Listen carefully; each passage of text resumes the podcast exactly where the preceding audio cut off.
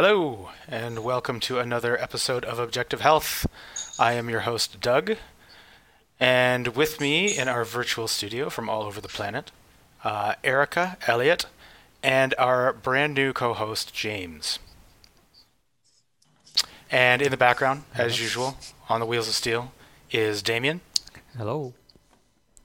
So, today we are going to be once again talking about vaccines. Um, it seems that every single day we're getting new articles coming up about something about the new vaccines that are coming out. So we always have a topic that we can uh, go to whenever we're short on uh, possibilities. But uh, I think the thing we're going to start off with today is the latest news coming out of Norway. Um, when we were doing research for the show, it was uh, there were 23 dead after receiving the Pfizer vaccine. Now apparently that number has increased to 29. Um, so yeah, people people are dying um, from this vaccine. Now, mind you, uh, you know, there's there's lots of reasons that people can die. it's not necessarily the uh, the vaccine, um, although it is always rather suspicious when shortly after receiving some kind of medical intervention, if a person dies, there is a very good chance that the intervention at least had something to do with their death. Um, officially, of course, they're saying that um, you know these people are old. Um, they had comorbidities, so the vaccine likely had very little to do with uh, with their deaths, um, which is you know true. That's likely true. But uh, I think we can still probably say that they would have lived longer had they not received the vaccine. Maybe we can't safely say that, but um, it's it's certainly uh, something that I would be inclined to believe. Um, yeah, what do you guys think? Twenty nine dead. Well, I mean, it was always to be expected, right? It, the question is, what was the mechanism by which they died? I think they're still looking into some of the causes of death. I'm not entirely sure. And I guess most of them were in the care home, right? So these are going to be elderly, these are going to be immune compromised, these are going to be people who are very likely on multiple medications, already have potentially multiple underlying health conditions. And so these are the people who, in a general sense, are more likely to getting vaccine injury, getting um, the detrimental, the potential side effects of a vaccine or of any toxin or even a virus, right? So, I mean, it's not really surprising that uh, that it did happen in a care home, but I mean, it's still not good. Um, and it's I think it's good that the mainstream media are even covering this. Mm-hmm. Um, yeah.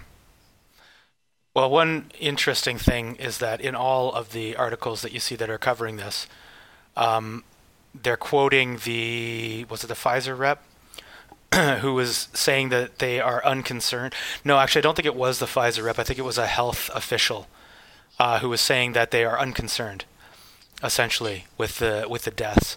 And I just thought that that was rather ironic. You know, the the excuse being, of course, that well, you know, these people are older, they're immunocompromised. You have to expect like some deaths are going to happen, but it's that's the tack that they take when they're talking about the vaccine deaths. But when they're talking about COVID deaths, that stuff is out the window. They don't talk about that at all. They don't say, well, you know, these people were already, you know, in a kind of bad shape, so it's not really surprising that this virus that is more or less harmless to uh, the majority of the population is having a, a major effect on these people. No. They say the opposite. They say that this is insane, that we need to do everything that we possibly can to protect these people. So it just seems like they're talking out of both sides of their mouth essentially. It's like a vaccine death for an old or immunocompromised person is not a big deal. A virus death is insane. Lock down the country. Uh, you know, lock all your doors. Hide everybody in the basement. Nobody go near grandma. Yeah, especially when you're using that uh, fear tactic for people to stay away from the elderly, right? And now we're finding that the elderly are suffering from failure to thrive and loneliness. And, but just as you were saying, Doug, I mean, it's crazy that you would be like, we, we need to protect our most vulnerable. And then the most vulnerable are, are dying at rates higher than everyone else. And all of a sudden, that's not a concern. Yeah, yeah, and if you look at the data from the Pfizer's safety studies uh, for their vaccine, they most most of the study participants were uh, younger than 55. So, um, and they also excluded people who had multiple co- comorbidities and um, basically they excluded most of the people that are the most vulnerable who are the people getting the vaccinations at this point. So um, it seems unfortunate that the study wasn't designed to evaluate whether or not the vaccine was safe for the population before they started vaccinating. Yeah yeah that, that's an excellent point it really is because um, we've got all the, these supposed safety studies, which really give us very little information, you know, any longer than uh, 30 to 60 days worth of time.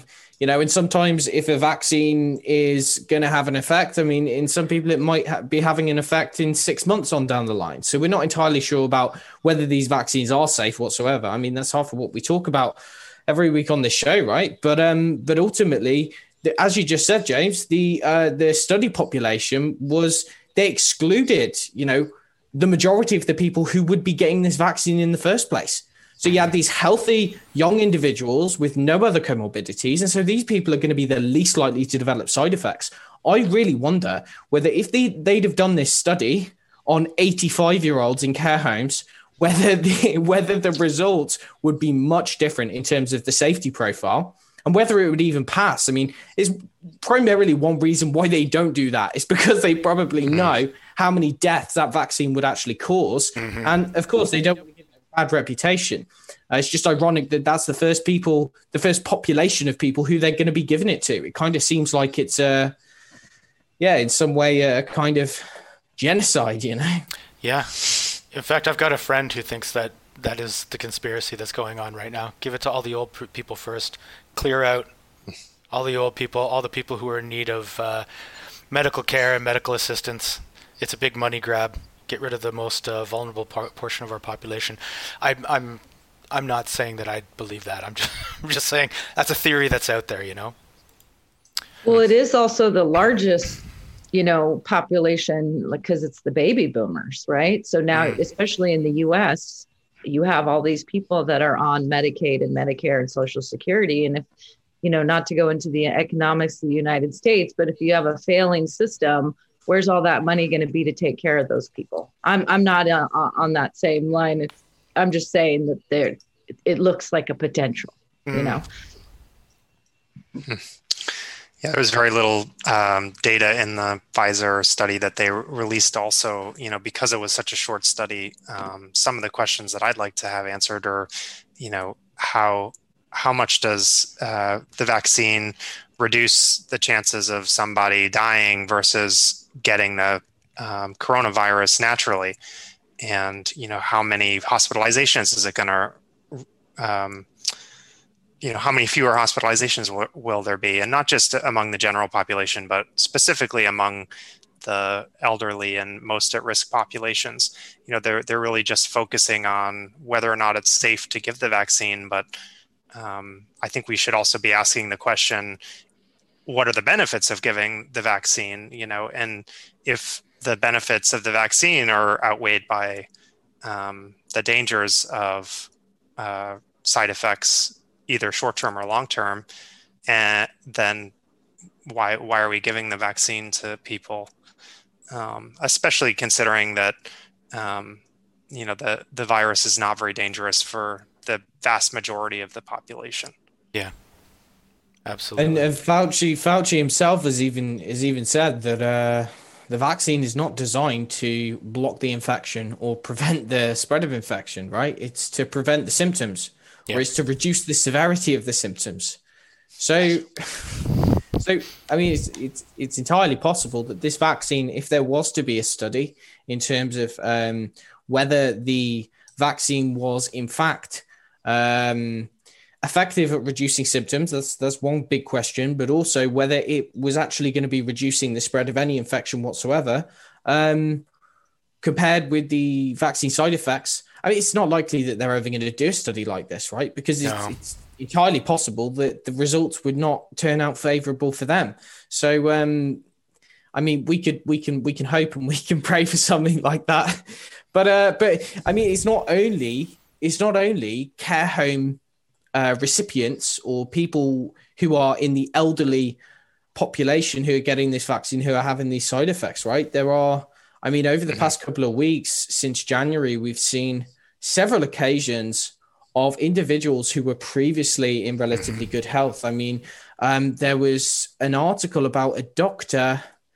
Um, I have lost it now. There was a doctor Daily who dropped Mail. down. To, yeah, and uh, where was that doctor from? Was he in the US? You talking about Miami. the doctor in Florida who yeah. had the Miami uh, brain aneurysm? Or you know, he had a he had a blood um, disorder. Yeah, his immune system was destroying all of the all of his body's platelets. Exactly. Yeah which is a crazy side effect. Like mm-hmm. that's just nuts. You get a vaccine and suddenly your body is, is destroying all your platelets. They were giving him tests and, and his his platelet count was coming up at zero, like he had none. I think they were saying in the article that the, the, the normal amount of platelets is uh, like forty five thousand or something like that. Those are the kind of counts that you would normally see, and his was zero. No, sorry, 450,000. Between 150 mm-hmm. and 450,000 platelets per microliter of blood and his was coming up at zero. So, and they, apparently they kept on giving him platelet infusions, and he was still coming up with zero. Like the body was mm-hmm. attacking it so quickly that it was just disappearing. And he was in super good health, like exercised. Uh, I mean, his wife is convinced that it was a side effect from the vaccine. Yeah. Yeah. Um, and the guy apparently was a, a pro vaccine himself. I mean, you know, that's why he got it. He was basically like getting it so that he, you know, could recommend it to his patients and everything like being a responsible doctor, essentially, you know, well, let me try this thing myself before I start, you know, giving it to my patients. And he has an effect mm. like this. Similar thing happened with a, a nurse in Portugal. Yeah. Right. So she had the vaccine. Uh, I think it might have been late December. Yeah, late late December. She got the vaccine. Um, and two days later, she was found dead in a bed. Yeah. Um, and there was no indication of any underlying health issue, no indication of kind of imminent death. And yet, you know, she got this vaccine, sudden death. So, I mean, she was 41 years old. I mean, that's mm-hmm. barely middle aged. Yeah. Right. In the big scheme of things, she's on the young side of things. Yeah. So, is it just the elderly who are going to be more susceptible? Well, it seems as though there's probably, I would guess, some kind of genetic not not not only some kind not only uh, is underlying health status important right but i wouldn't be surprised if we have underlying maybe predispositions, genetic predispositions, whatever it is, which is going to affect how our immune system has the capacity to process the stuff that's in this vaccine. Now, whether these deaths are purely due to the uh, like the adjuvant or the the polyethylene glycol, which is making up the lipid carrier, mm-hmm. whether that is is purely responsible because that does trigger complement system. It does. It can kind of um, activate the innate immune system and cause like a systemic inflammatory response and an anaphylactic uh, response. So there's several people who've been who've been kind of experiencing this kind of anaphylaxis reaction from getting this vaccine. But it would seem as though there's other things going on as well, because when you're looking at several days after getting this vaccine, it's not necessarily consistent with a, an immediate allergic or anaphylactic shock. So it would seem as though I would bet there's probably several factors which are going to make someone very susceptible to this. And it doesn't seem as though age is necessarily going to be one of the things which is going to determine whether someone dies or not. Yeah. It could be I mean, it's hard to say the numbers, but when we think there's what the US is trying to, Biden has said that he's going to try to distribute 100 million vaccines. So that's 50 million people. I mean, we should get some better data and, and see how bad this thing really is. But up until then, it's it's fairly difficult with with the small amount that they're distributing in the moment. Yeah. Yeah, it kind of almost seems like a lottery, you know? get the vaccine, who's going to have these uh, insane negative reactions, and who's uh, who's going to have the whole thing go by without much of an incident. Uh, but there's also, I mean, we were talking before about um, you know the cost benefit analysis and whether the vaccine is actually worthwhile. There's some question as to whether the vaccine even does anything. RT had an article um, right at the beginning of the year, actually, Hundreds of Israelis get infected with COVID 19 after receiving Pfizer BioNTech vaccine, reports. So basically, this article goes into uh, uh, details on um, hundreds of Israelis essentially getting themselves vaccinated, and then shortly after that, getting COVID. Now, it was the Pfizer vaccine, so there's no actual COVID in the Pfizer vaccine. So they weren't getting it because it was, you know, uh, an attenuated virus or uh, a live virus or anything like that. It just is basically showing that the, the vaccine is not, in fact, protecting them. Now, there's a million excuses Yes. for that. Sorry, go ahead, James.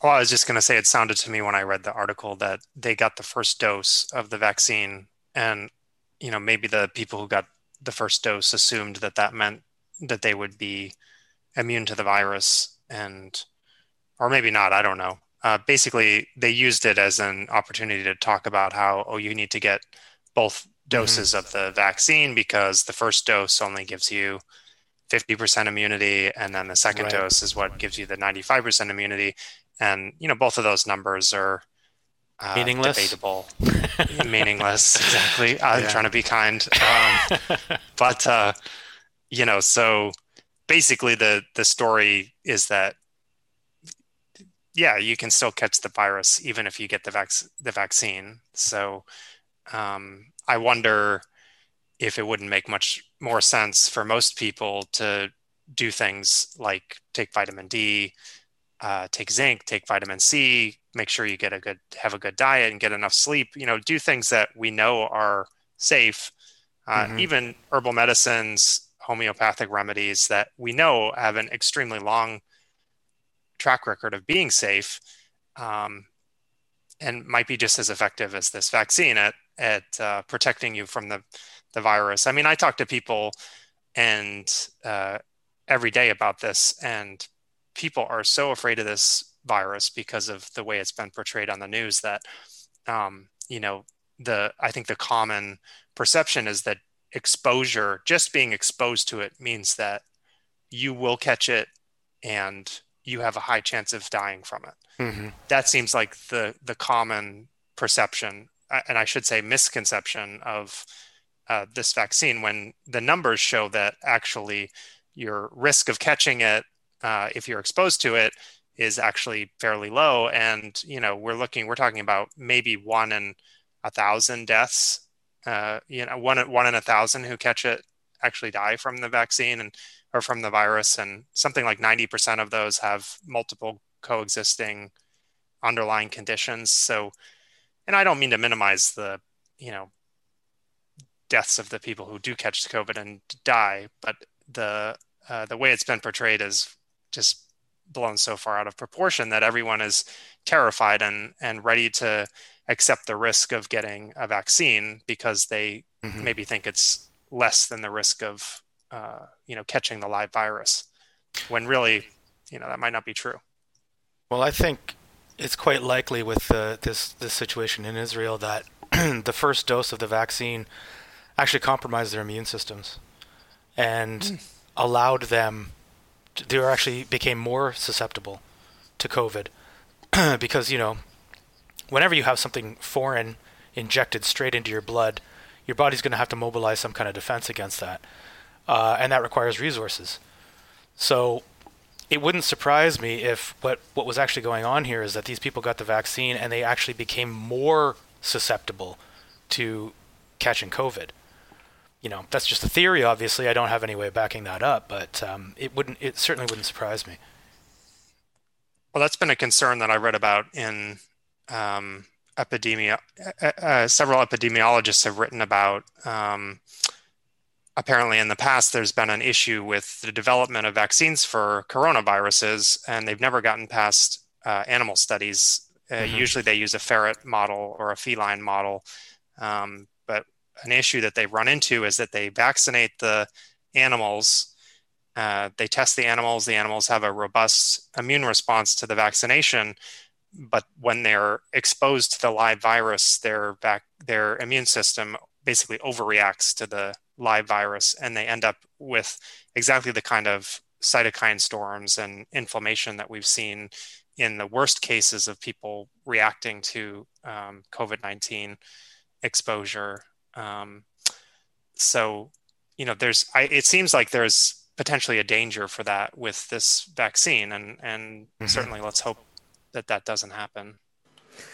Yeah, um, similar study. I mean, we were talking about it just a couple of weeks ago on on macaques. I think uh, certain type of monkeys it's been shown time and time again, and this is really what I think is one of the most concerning things: is that if we know, if we have an indication that this kind of vaccine, although it's not technically an mRNA vaccine, um, but it's it's a vaccine which is meant to protect against SARS-CoV. But if we, you know, how do we know that, say, six months, twelve months down the line, upon re-exposure to a similar virus, that we are not going to have this kind of cytokine storm that happens in the animal studies. Mm-hmm. You know, what if this vaccine is potentially, yeah, okay, what 99% of people might go perfectly fine without any reactions. But how do we know that, you know, in a year or even two years' time, if these people are not going to have their immune system somehow screwed up, so that they become hyper reactive or hyper responsive or even more susceptible to developing a a, a genuinely uh, a pathogen, uh, like a pandemic, uh, you know, like a pathogen, mm. but which is responsible for a real pandemic, you know, where people are dying out on the streets, kind of thing, you know, like mm-hmm. a genuine Black Death kind of pandemic. Yeah. So we, these are just so many unanswered questions. And it seems at this point, the people who are getting this vaccine uh, are willingly, willingly giving their their bodies over as as guinea pigs. And like many people are calling this, is one large scientific experiment at the moment. And I guess it's up to each individual as to whether they participate as a subject or as a as a bystander, you know, as an observer. Yeah. I know which one I would prefer to be. I'm going to be an observer in this experiment. Um, mm-hmm. Yeah, there's lots of un, you know unanswered questions at the moment. Yeah, for sure. Well, there are also a number, and it's kind of funny because there's been a number of um, quote unquote rare um, anaphylactic reactions. We've mentioned that a bit previously. But uh, there was one um, uh, in Hamilton, Canada, actually, um, a personal service worker, long term care worker, um, who got the vaccine. And, you know, it was, again, the Pfizer one. Seems that all these stories are about Pfizer or Moderna. Um, and yeah, she actually even told the nurse that she had a severe bee allergy, um, which the nurse kind of noted but didn't really say anything about it. And she ended up getting the vaccine, and they made her stick around because apparently it's the policy to make them stick around for 15 to 20 minutes or something like that. And she started feeling really off. And the guy, the tech guy, you know, um, EMT, whatever he was, kind of, uh, she told him about it, and he said, okay. He gave her a Benadryl, and she said that she felt better for a bit, but then all of a sudden she started to feel worse. That's when they gave her, um, what's it called, the EpiPen, adrenaline, and that uh, essentially made her just tank, go right downhill, and they ended up having to give her CPR which essentially, as far as I know, means that her heart stopped. So more or less, she died. Um, she was brought back, although at the time of the writing of this article, which I think was a couple of weeks ago, let me see if I can see the date, January 2nd, yeah, so like a little over two weeks ago, um, she still hadn't recovered fully. She was still feeling really whacked out and off. Um, and there was another who was a doctor um, who also had uh, a severe allergic reaction. Actually, this time it was to the Moderna vaccine. And it was the same kind of thing. He said he felt like, you know, he does have allergies, and he said that what this felt like was an anaphylactic allergic reaction. now Pfizer and Moderna have you know come out and said oh you know like with the with the woman in uh, in Canada they said oh well there's no bee products in our um, in our vaccine so it's unlikely that that had anything to do with it. I think that's kind of like shooting themselves in the foot by saying that, you know, saying, no, it had nothing to do with your allergy. Uh, it was just a, a, a you know, uh, an anaphylactic reaction to uh, to the, the vaccine for no reason. But um, So anyway, I mean, it's like there are people who are having these reactions, um, and this is, you know, aside from the deaths, you know. So I mean, it, it seems like there's multiple. I guess the point I'm getting at is that there are multiple different things that seem to be able to go wrong here. Yeah, and and the those reactions, the IgE allergic reactions, that I mean, this has been something that scientists who have been studying lipid nanoparticle delivery vaccines for a while, they've been concerned. They've been concerned with the use of, of one of, like I said before, polyethylene glycol. It's called PEG and it's one of the ways in which they kind of encapsulate this mRNA and and get it into the into the cells without the immune system detecting it. Because if the immune system detects it, then it will destroy it upon entry. And so the the polyethylene glycol is ordinarily meant to give kind of a stealth quality to this um, to this nanoparticle delivery system. The problem is is that scientists in this kind of field or bystanders have have raised concerns because there are a number of people in our environment and I don't know what percentage it is. It's it's a relatively small percentage, but people who already have antibodies against polyethylene glycol, and there's various reasons for that, right? Because we come into contact with this substance through various means. I mean, if I remember correctly, it's in pretty high. It's basically what makes up a, a, a laxative called Miralax. I think it's called Miralax type of mm. laxative, and that is primarily polyethylene glycol. Now, if some people, let's say in the context, if someone has intestinal permeability, if they have leaky gut, then that is possible that some of that polyethylene glycol that they take in their Miralax laxative or whatever is going to be getting across the gut barrier and someone is going to be gradually mobilizing kind of an immune response against that.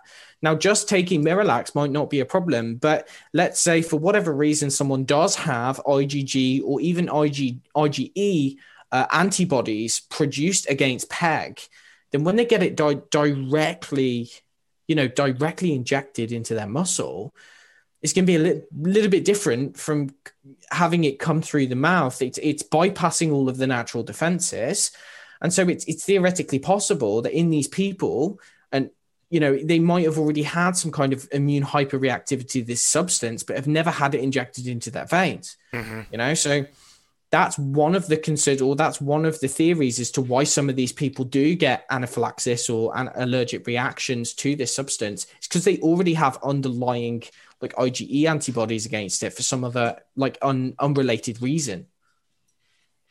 Just to note, would it be hard to test people for that? Like if they, if you knew you had a susceptibility, could you have like a test before you got vaccinated? I mean, is there a, you know, is there a way that they can determine? I know, like with children, if you have like your child has an egg allergy, or like you were saying earlier, bees, but you know, I mean, it, you would think that they would have thought that through. Yeah, I mean, you would would right. I'm looking at a paper right here, and it says anti-PEG IgE in anaphylaxis associated with polyethylene glycol. Right, so it is it, it's established that if you have these antibodies against this this substance, you can get anaphylaxis against it. I don't know whether there's an like a, a, test that's widely available, but actually, that's an excellent thought. That might actually be a really good way you know, if you're an individual who knows that you might have to have the vaccine, it might be a good idea if you want to avoid one of these kind of anaphylactic shocks. Although they're very unlikely, it might be a good idea to actually see if you could test your antibodies. Yeah, because you know, when you're in a hospital setting or a doctor setting, they always ask, Do you have an allergy to Tylenol or ibuprofen? I mean, it just seems like it wouldn't take that much longer to address these kinds of issues because it's making them look really bad. Yeah. Just wanted to note that PEG is actually in lots of different things. Like it's in lots of like it's in medications, it's in like uh, body care products, all kinds of stuff. Right. So people are people are coming into contact with this like all over the place. Um, but like you're saying, Elliot, it's a little bit different to you know having it in your like shampoo or something like that versus getting it injected into your veins. So Yeah. I just wanted to add a, a little note, not that it's, you know, much, but uh, for those that may not know, you know, Pfizer is one of the biggest um, payouts of, you know, criminal uh, negligence of all corporations with like back in 2018 i think they said over uh, three billion dollar 2.3 billion in settlements this is something to consider yeah. and the fact that these companies uh, you know are convicted criminals are still getting a big portion of this pie uh, says speaks volumes to me. And you know that's just a very cu- cursory google search pfizer lawsuit payouts. You can look and see and it's right there. It hasn't been scrubbed. But uh, yeah that's a lot of money and that's a lot of negligence. And we've covered them many times over the years. And yeah. you know just for people maybe that are just new to all this that's something that you could just say well you know if a the convicted criminal wanted to be in charge of your health, you might want to look into that. You know, yeah, that's just a side note. That's a great point, Erica. I really find it interesting to the the contrast in the um, general response to, say, hydroxychloroquine and the scare around hydroxychloroquine versus the response to the um, vaccine uh, injuries that have occurred so far. You know, there's a lot of minimizing and sort of, it seems like the general mood as well. You know, this is something that we just have to put up with because the vaccination is what we need to do to get past the um, COVID pandemic and get on with life as normal, as usual. And vaccines are good. So some bad reactions are to be expected. And, um, you know, but then you have something like hydroxychloroquine, which was um, widely demonized or you know if if something like this happened with say an herbal remedy it would only take one person to have mm-hmm. an anaphylactic reaction and suddenly that remedy would be totally blacklisted everywhere um, so that's you know i think speaks to the power that a company like pfizer has um, both in just the narrative that's being propagated and, and also in the support that they get from the media and from uh, government agencies and so forth. Absolutely. Well, we are coming up on our time here. Uh, did you guys have anything that you wanted to add? Any last minute additions? Um, just on the on the polyethylene glycol thing, it's. Mm. I was just checking a paper at the end of. They're talking. It's about using PEG in medicine, using polyethylene glycol in medicine. And they, they're like an advisory team. And, and they said at the end of the study, they said, uh, you know, it's very important to test anti polyethylene glycol antibodies before, during, and after treatment. Hmm. Yeah. They're not doing that. They're right. not doing that.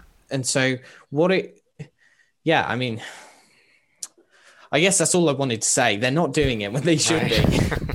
right? They're not well, prioritizing that, and so as long as they do that, there's going to be, you know, many more unnecessary death from from anaphylaxis, which is qu- quite unnecessary. And that's something that probably would have come up in if proper safety studies were done over a long period of time. Yeah, absolutely. They could have identified that. Yeah. Okay. Well, on that happy note, uh, Thanks for joining us today, everybody. Um, we will see you all next week with another exciting topic. Um, be sure to like and subscribe, share if you're so inclined, and we'll see you on the next one. Bye. Bye. Bye.